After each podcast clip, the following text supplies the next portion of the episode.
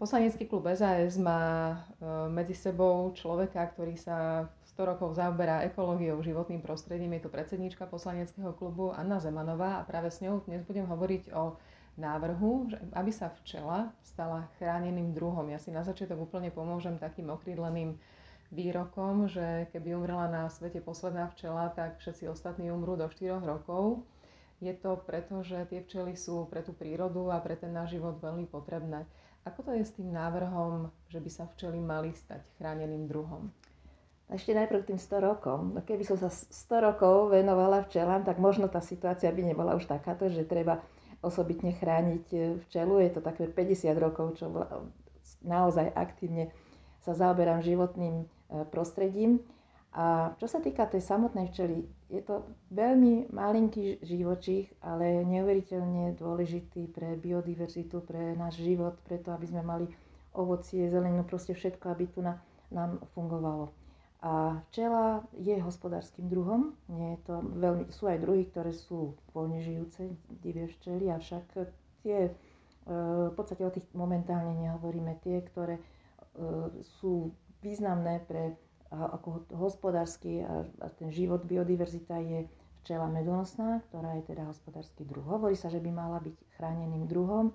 Ja hovorím, že je to živočí, ktorý si by si mal vyžadovať osobitnú ochranu, pretože nie je to voľne žijúci živočích. A po, u nás v zákone sa hovorí, že chráneným druhom sú živoci, ktorí sa chránia zákonom o ochrane prírody a krajiny. Podľa súčasnej legislatívny, legislatívy um, by to nebolo možné, takže bude treba na našu včelu modernosnú vymyslieť nejakú osobitnú legislatívnu. Ale určite si to bude zasluhovať. Je to preto, aby eh, včely boli chránené pred rôznymi priemyselnými zásahmi, hnojeniami a podobne? Myslím, že nie len to, ale samozrejme tá včela je ohrozená mnohými faktormi. Najviac ohrozuje práve takéto rôzne postreky, ktoré nie vždy sú aplikované podľa toho, ako majú byť a to je najväčšia hrozba nedodržiavanie tých pravidiel aplikácie nejakých postrekov, že sa aplikujú, keď včely vylietajú alebo ešte nie sú, nie sú zajdené do svojich úľov a keď jedna takáto včielka donesie na sebe ten postrek, tak už ostatné včely ju cítia a nepustia ju do svojho domčeka. Potom sú to ale samozrejme aj ďalšie choroby, ktoré sú také rôzne e, chytlavé vírusové ochorenia, ktoré môžu vykinožiť celý, celý ten, ten e, včelý rod. A je veľmi dôležité, aby aj veterinári, ktorí sa majú pomáhať, majú pomáhať novým včelárom, potom samotní tí včelári, aby mali dostatok možností sa učiť, ako sa majú ovčarstvo chovať, lebo to nie je len úplne také jednoduché. A samozrejme, aby aj neprenášali tie choroby, ak sa už nebude niečo stane z jedného úľa e, do druhého. A tá pozornosť teda by mala byť aj táto, že samotní včelári by mali zvýšiť možno tú svoju edukáciu a vzdelávanie sa, veterinári, aby boli viacej e, ochotní e, včelárom pomáhať, ale aj je aj otázka financií je veľmi podľa mňa nespravodlivo nastavená tá spoločná poľnohospodárska politika, kde pri veľkých druhoch živočichov, ako sú ošípané alebo hovedzi dobytok, sa dostáva e, finančný príspevok na jednotlivé kusy, tak pri včelách je to inak a tu na ten jednotlivý včelár, ktorý chce chovať, nemôže požiadať samotnú o, o tú, tú platbu, ktorá by mu pomohla rozširovať a dobre sa starať, ale je to cez občianské združenie, cez zväz, ktorý v podstate je ten, ktorý tie finančné prostriedky rozdeľuje. A ak niekto nie je členom tohto, tohto združenia, tak nemá nárok na takýto finančný príspevok, čo vidím veľmi diskriminačné. A nádejam sa, že ak naozaj sa včera ako také začne začne klásť e, väčší dôraz, že sa aj uprece táto legislatíva. Je jasné, že včielku nemôžeme očíslovať ako ošípanú alebo hovedzi dobytok, že by mala svoje číslo, ale myslím si, že skúsení včelári, ktorým ja, ja žiaľ nie som, e, vedia napočítať na tie úly, koľko tam sa to počíta v podstate na tie, na tie rodiny, čiže celkom tie pravidlá sa vedia nastaviť ale myslím si, že mali by byť spravodlivejšie a ktoré by boli aj viac motivo- motivačné pre tých našich včelárov. Je veľa takých tých v úvodzovkách malých včelárov, ktorí si snažia dopestovať ten med len sami pre seba, ale pre ne, alebo pre nejakých svojich blízkych priateľov. Ja sa ešte chcem spýtať na monokultúry, lebo aj o nich sa hovorí, že tie také obrovské repkové lány, vlastne sú na to dva názory. Jedni hovoria, že je to OK, repkový med je fajn, a druhí hovoria, že nie je to veľmi dobré, keď vlastne sú tým zahlúšená aj krajina, aj preto včelstvo to nie je dobré. Ako to je? Dnes téma repky olejnej je naozaj celospoločenskou témou.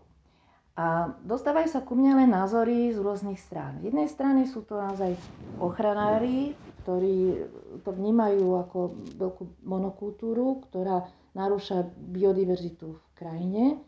Na druhej strane sú to aj včelári, ktorí v podstate akceptujú repku ako kvitnúci nejaký druh, len tam naozaj je riziko nesprávnej tej spoločnej tej správnej polnohospodárskej praxe, čo je taký názov, ako sa má polnohospodár v krajine správať a nedodržiavanie pravidiel, ktoré húfným spôsobom dokáže v tom prípade zlikvidovať nejaké včelstvo. Ale taktiež je to trošičku možno až taký hon na čarodejnice. Z druhej strany dostávam informácie od samotných poľnohospodárov, ktorí tvrdia, že je to veľmi nespravodlivé voči tomuto druhu, e, ktorý v našich e, zemepisných šírkach je aj v minulosti bol pomerne častý a pri tých striedaní úrody je aj pomerne významný pre ich hospodárenie. A iste majú aj e, pravdu jedni aj druhí, a asi by sme mali naozaj sa stretnúť a zvažovať, že, že tie klady aj zápory. Včela sa, repka nie je nepriateľ včely. Určite nie. Nepriateľom včely je nesprávna aplikácie tých hnojív a nejakých postrekov, ktoré ten plnohospodár potrebuje pri tej robke olejnej aplikovať.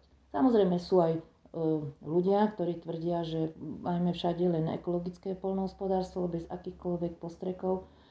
Len to žiaľ asi sa v súčasnosti neveľmi dá, pretože naša krajina je tak, tak narušená a už tak pozmenená, že pri tých e, veľkých hospodároch, polnohospodárov e, byť asi úplne bez akýchkoľvek pomoci tej zemi nebolo možné dosiahnuť optimálne výnosy.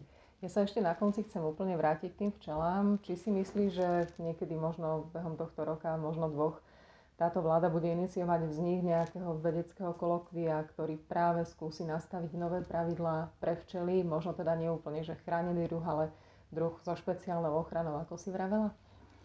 Ja pevne verím, že v prvom rade sa urobí poriadok pri tých platbách. Bo to je vec, ktorú naozaj máme nastavenú my.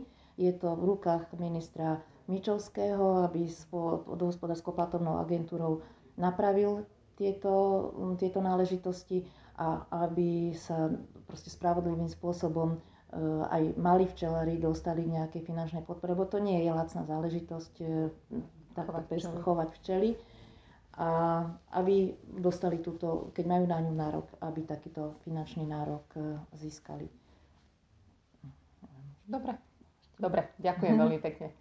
Dovidenia, pekný deň a prajem všetko dobré našim včielkam.